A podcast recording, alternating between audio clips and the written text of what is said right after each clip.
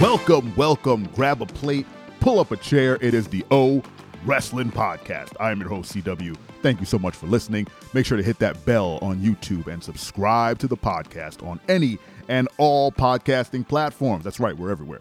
Make sure to tell a friend or two about the show. It's a 10 minute chill ride talking about wrestling, wrestling talk. Today, we're talking about the curse of Bray Wyatt. I know, I know. The man is a constant topic of discussion, but I think in terms of professional wrestling, it's good to be on the minds and the tongues of the fandom, right? I think Bray Wyatt is an excellent wrestler. I think he's a great talent. I think he is uh he has a great mind for the business or at least he he can contort and twist the wrestling business to what he wants, right? In a world where stuff like The Undertaker doesn't really fly anymore. Like if you watch old vids of The Undertaker, like his his re- not return, his debut and kind of all the crazy stuff he used to do. It was in a time where you can kind of get away with that. There was no internet. People really thought he was a dead dude. Like, I mean, you know, we're all dumb. We're all dumb people who want to believe. And yeah, people thought it was a dead guy walking around with supernatural powers. But in today's more cynical age, it's kind of hard to pull that off. But Bray Wyatt does. He does it in a very uh, intriguing and uh, interesting way. Right? Flowers for Bray Wyatt, right? I do like him. And I'm waiting for his character to be released in WWE 2K23 so I can actually use him. I never played uh, 2K20 because it was a trash heap and I want to use Bray Wyatt in the game. Uh, he doesn't come out until July, I think, which stinks. He should have just been in the game. Again, another curse uh, of Bray Wyatt. He's uh he's DLC and not part of the main roster. But all that being said, flowers for Wyatt. He's great. There is a curse on that dude.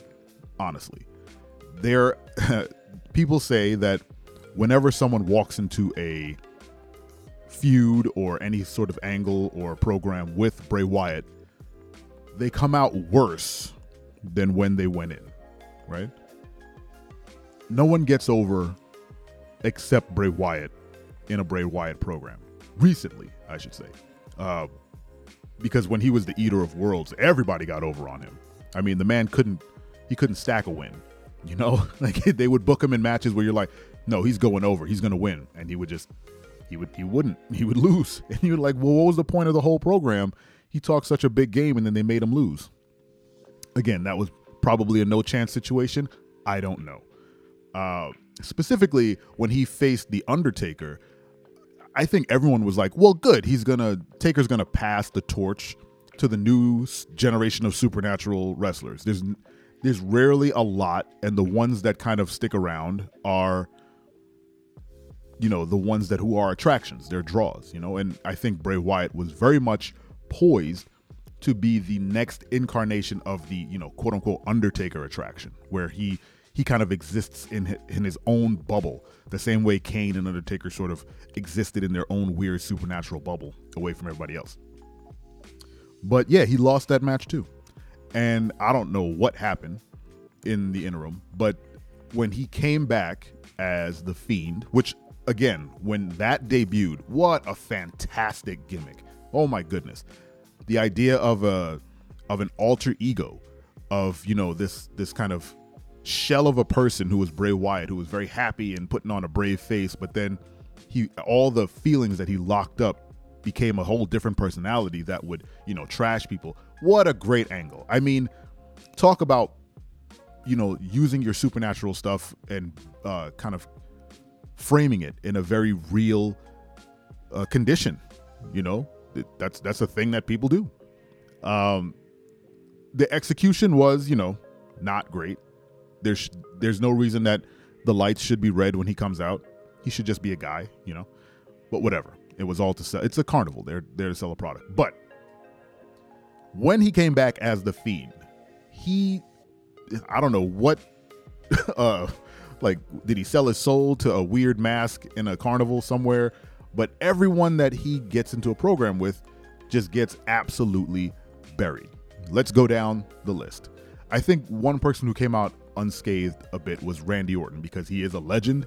He is, let's be honest, Randy Orton is one of the best to ever do it. He's he came out of that a little bit of stink on him, but if, but again, he's Randy Orton. He's he can walk away from anything and be cool because he's freaking Randy. Uh, Alexa Bliss, she went into a program with Bray Wyatt as like a sister Abigail proxy or whatever, his own personal Harley Quinn. And when he was fired, she was left to pick up the pieces of that angle, and she did her best as as Alexa Bliss always does. And to this day, she's still trying to crawl out from underneath that angle. She just can't get any momentum. She took some time off for, I think, health reasons, and she was on The Masked Singer. So when she comes back post WrestleMania or during WrestleMania, who knows? Hopefully, she's she's kind of shed a lot of uh, the the Bray Wyatt stuff off of her. But again, she lost her match to Bianca uh, in the uh, was it the Royal Rumble uh, easily. There was no there was no like contesting it.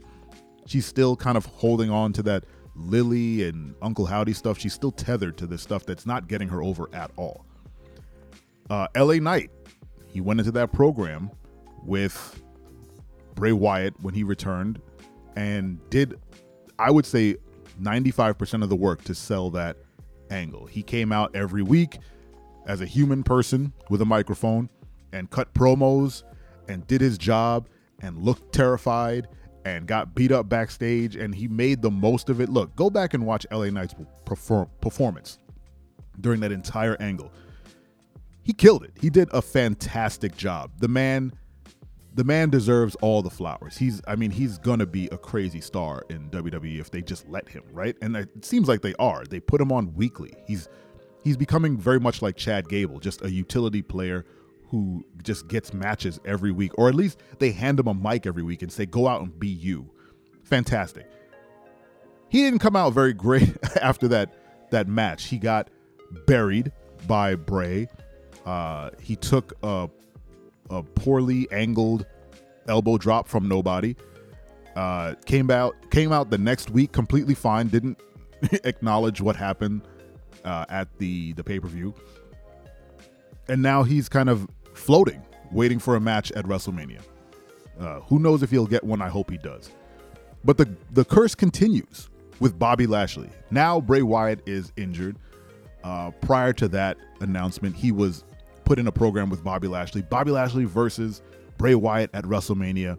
Uh, whoever wins that Elimination Chamber match between Brock and Bobby, I'm taking them on at WrestleMania. Again, who knows why? There was no explanation as to why he targeted them. But now he's injured and Bobby Lashley is floating again. He didn't even get to do the angle with Bray Wyatt, and he's already lost his spot at WrestleMania. How ridiculous is that? The curse has extended to people who haven't, who's just mentioned an angle with Bray Wyatt. Now Bobby's on the outside looking in, waiting for a a uh, a person to wrestle. You know, a, a, an opponent for the biggest wrestling event of the year and, you know, Bray Wyatt's nowhere to be found. The last thing Bobby did was put a hurting on Uncle Howdy, who is a character that is still confusingly nebulous and vague, and I have no idea what their motivation is, nor their relation to Bray Wyatt or what the it, it doesn't make sense. And the fact that he took, you know, I think it was a spear from Bobby and then he disappeared and now Bobby is on social media uh, bigging up a match that's not going to happen.